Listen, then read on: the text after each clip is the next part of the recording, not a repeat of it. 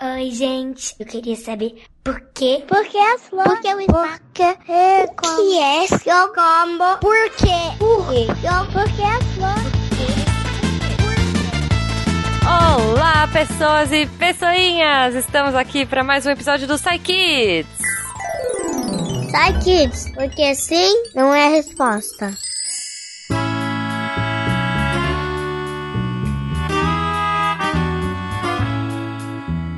E aí, eu estou com um convidado especial que é o Pi. E aí, meu povo e meu povinho, tudo bem com vocês? Estamos aqui hoje para escutar essas lindas perguntas e tentar entender junto com as crianças essas cabeças maravilhosas. Cara, é muito gostoso, né? É muito. Eu adoro esse programa, adoro, adoro mesmo, porque as perguntas que eles têm, eu também tenho.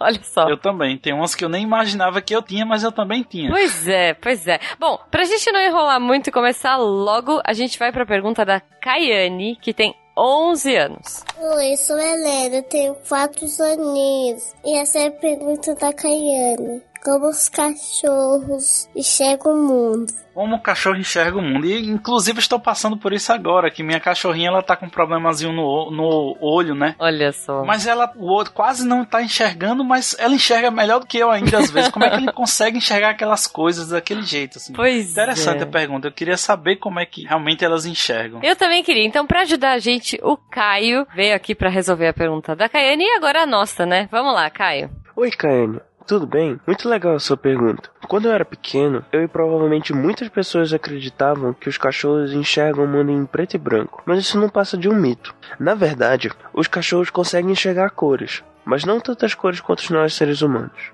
Vou dar um exemplo. Tanto nós humanos como os cachorros possuem células em forma de cone nos olhos que nos permitem enxergar as cores. Nós humanos temos três, cada uma sensível a uma cor, nesse caso, vermelho, verde e azul. Por conta disso, nós conseguimos ver todas as combinações de cores entre vermelho, verde e azul, exceto se a pessoa for daltônica, que é uma condição que faz com que alguns dos cones percam essa sensibilidade à cor, o que faz com que a pessoa não consiga perceber a diferença entre algumas cores como por exemplo vermelho e verde. No caso dos cachorros, eles só têm dois cones, que são sensíveis às cores amarelo e azul. Por isso, eles não conseguem distinguir tantas cores quanto nós. É mais ou menos como se os cachorros fossem daltônicos. Por exemplo, o que seria verde, vermelho e amarelo pra gente, eles veem apenas como amarelo. E o que seria azul e roxo pra gente, eles veem apenas como azul. Provavelmente eles percebem diferentes tons de amarelo e azul, mas ainda assim, amarelo e azul. Outra diferença entre a nossa visão e a dos cachorros é que eles têm uma sensibilidade à luminosidade maior do que a nossa. Isso significa que eles não conseguem perceber tantos tons de cinza quanto nós, especialmente os tons mais claros. O que seriam três tons pra gente de cinza, pros cachorros seriam só dois ou um. Mas em compensação, eles percebem movimento de maneira muito melhor que a gente.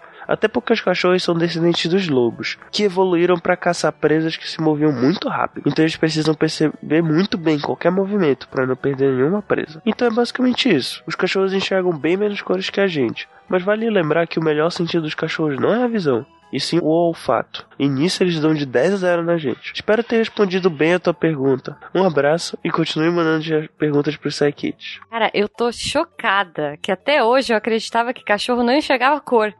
Eu também não. E tá tudo explicado. Agora eu entendo por que cachorro não gosta de carteiro. Ele enxerga azul e amarelo. É verdade, olha aí, faz muito sentido. Pobres carteiros, acho que a gente tem que pedir pra mudar a co- cor do uniforme deles. É, e, cachorro, pelo menos os meus, não gostam tanto de Papai Noel. Se eles não enxergam vermelho, pra eles é uma coisa normal. Então, os carteiros poderiam usar vermelho agora em vez de ser amarelo e azul. É. Pelo menos era uma cor neutra pra eles. Né? Será que o, o vermelho fica tipo um cinza, assim, pro cachorro? É, Deve é, ser, se for né? pensar como os daltônicos, Pois né, é. deveria ser uma coisa parecida. Cara, mas eu tô muito feliz. Nossa, que legal. Eu adorei essa resposta, Caio. Muito obrigada. Espero que a Caiane tenha curtido também.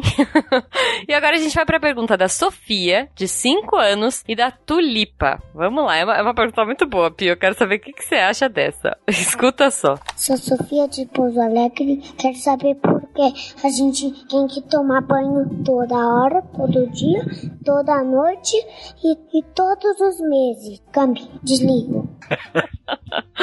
Pois é, a Sofia e depois a Tulipa mandou uma pergunta parecida, então a gente juntou aqui. Por que, Pi, que a gente tem que tomar banho toda hora, todo dia, toda noite, todos os meses? É a dúvida de todas as crianças. Eu também tinha essa dúvida. Até hoje ninguém me respondeu, mas se todo mundo mandava, eu tinha que tomar banho todos os dias. Né? Olha Espero que tenha uma resposta bem bonita pra eu convencer a minha sobrinha que tá aqui em casa e não quer tomar banho hoje. Ah, então. Então, olha, quem vai ajudar a gente nessa pergunta é o CA. Vamos lá, CA. Oi, Sofia. Oi, Tulipa. Tudo bem? Aqui quem tá falando é o CA. CA é o meu apelido, porque meu nome é César Agenor. E aí os meus amigos aqui do SciCast e os meus amigos da época de faculdade me chamam de CA. Olha, que pergunta bacana, hein? Por que a gente tem que tomar banho toda hora, todo dia, toda noite, todos os meses? Eu tô desconfiado que tem gente que resiste a tomar banho. Eu vou te falar bem sincero, né? Mas ó, não fala que foi eu que falei. Muita criança também não é muito chegada no banho, não. Mas o banho é extremamente importante. Eu primeiro vou imaginar por que talvez tenha vindo essa pergunta, né? Eu imagino que aquele dia que você ficou brincando, correndo, pulando, né? Você ficou tão cansada que a hora que alguém falou pra você, Sofia, Lipa, vai tomar banho. Não quero, tô cansada. Dá aquela preguiça, né? Ai, você tá tão cansado, brincou tanto, correu tanto, e aí dá aquela preguiçinha de entrar no banho. Mas eu vou te falar porque que é importante tomar banho, porque que nós adultos sempre falamos para as crianças tomar banho e porque que nós temos também tomar banho todos os dias. Vou fazer uma pergunta para você. Quando você tá brincando com suas amigas, os seus amigos, tá correndo, tá pulando, né? Normalmente você sente seu corpo ficar quente, né? O rosto fica vermelho, você fica com a pele quente. Aí, passa um pouquinho, você começa a sentir que a tua pele começa a ficar molhada. A sua testa, as suas costas, a sua barriga, o seu rosto. Essa água, ela sai do nosso próprio corpo. O nome dela é suor. A gente sua por quê? Para regular a temperatura do corpo. Quando o corpo começa a ficar muito quente, a pele começa a ficar muito quente, o nosso corpo libera esse líquido para que o a temperatura da pele fique um pouquinho mais baixa, né? Para regular essa temperatura. Só que esse suor não é bem uma água pura. A gente também expele algumas toxinas, sal né? e outras substâncias que tem no nosso corpo. E tem umas bactérias que são bichinhos tão, tão, tão, tão pequenininhos que a gente só consegue ver usando um aparelho muito especial chamado microscópio, que é um aparelho para ver coisas muito, muito, muito pequenas que a gente não consegue ver com nossos olhos. As bactérias, tem várias delas que são boas, mas algumas não são tão boas assim.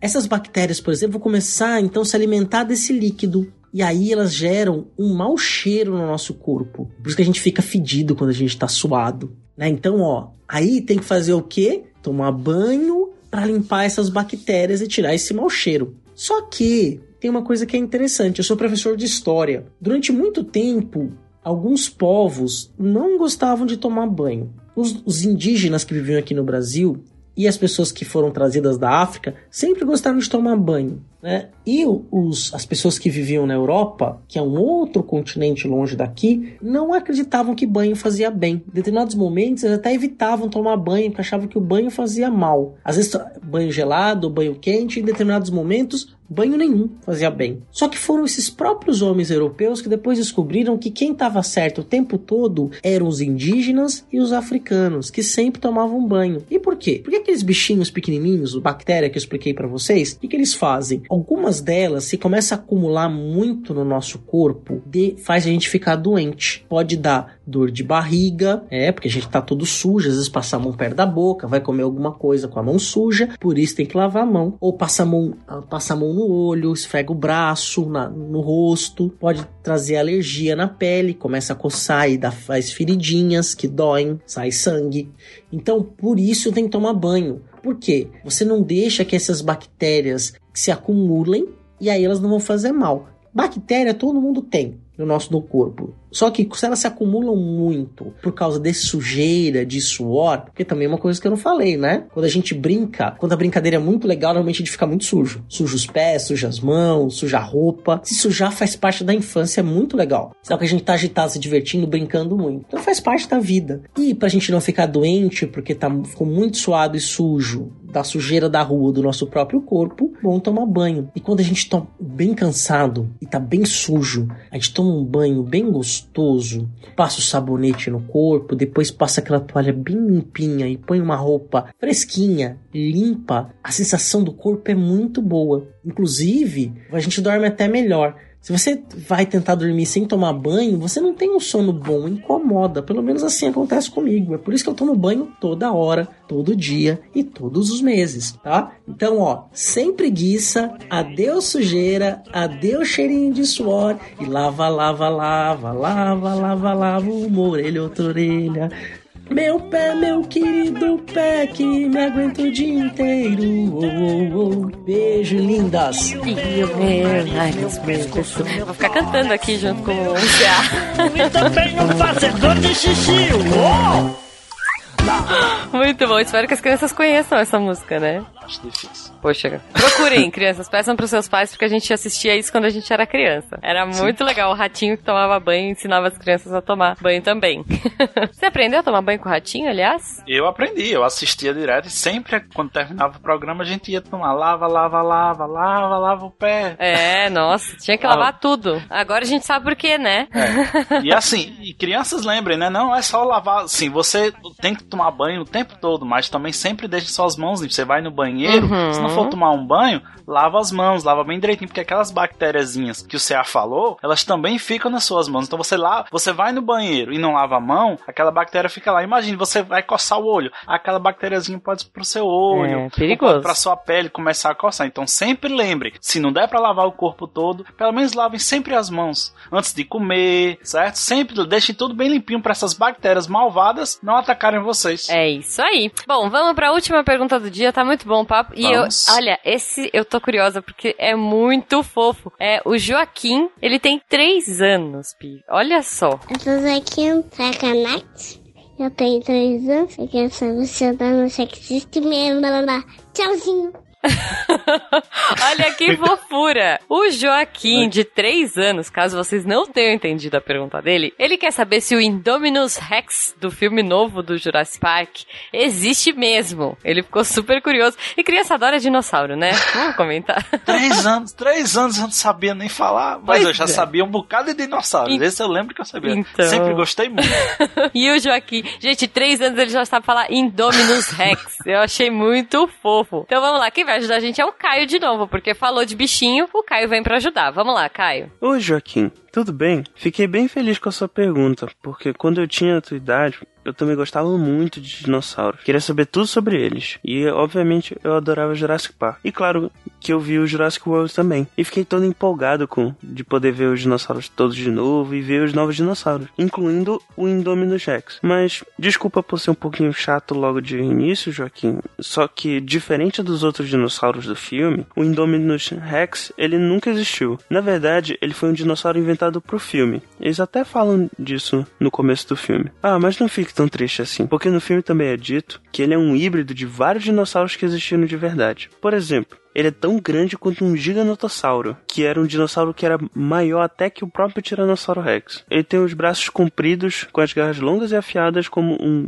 Terizinossauro, o corpo bem parecido com o do Tiranossauro e a mesma inteligência dos Velociraptors dos filmes, além dos espinhos que vão da cabeça até a cauda, igual um Carnotauro. Eles também têm o mesmo número de dentes de um Deinosuchus, que não era um dinossauro, e sim um jacaré gigante que viveu na mesma época dos dinossauros. Além disso, eles também usaram características de outros animais que ainda existem hoje em dia, como a habilidade de camuflar da sépia, que é um molusco parente da lula e do polvo, e também a fosseta l'oreal das jararacas, que são cobras. A fosseta l'oreal funciona como um sensor de calor, que permite a cobra e o Indominus Rex perceber a presa deles até no escuro. Bem, espero poder ter matado sua curiosidade e apresentado um bocado de bicho legal para tu conheceres. Continue mandando perguntas pra gente responder. Um abraço. Pois é, o Indominus Rex não existe, mas ele é a junção de um monte de bicho que existe. Olha aí, Pi. Juju, uma pergunta. Se você fosse juntar um, um bocado de bicho, o que, é que você ia Hum. pegar de cada um? Que coisas você iria pegar? Puxa vida, eu gosto muito de tigre.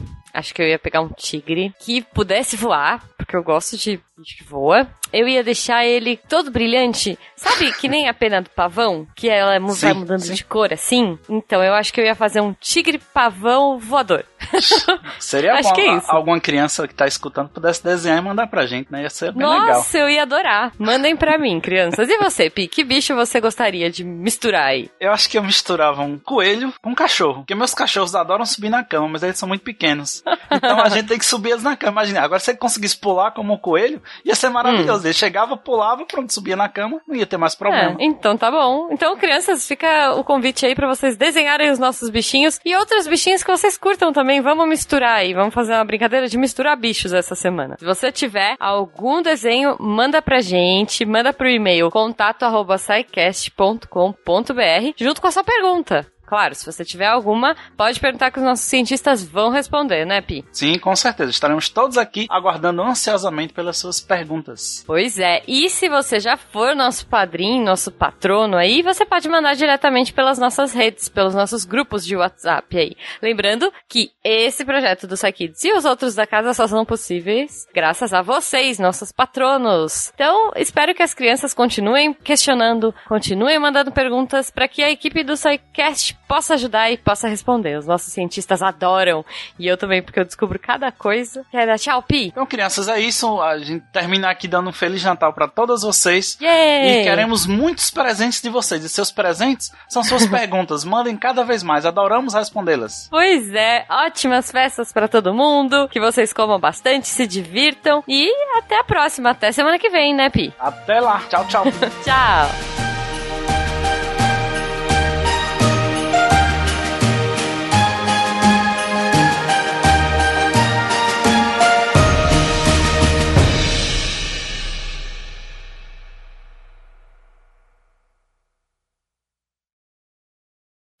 Esse podcast foi editado por Nativa Multimídia.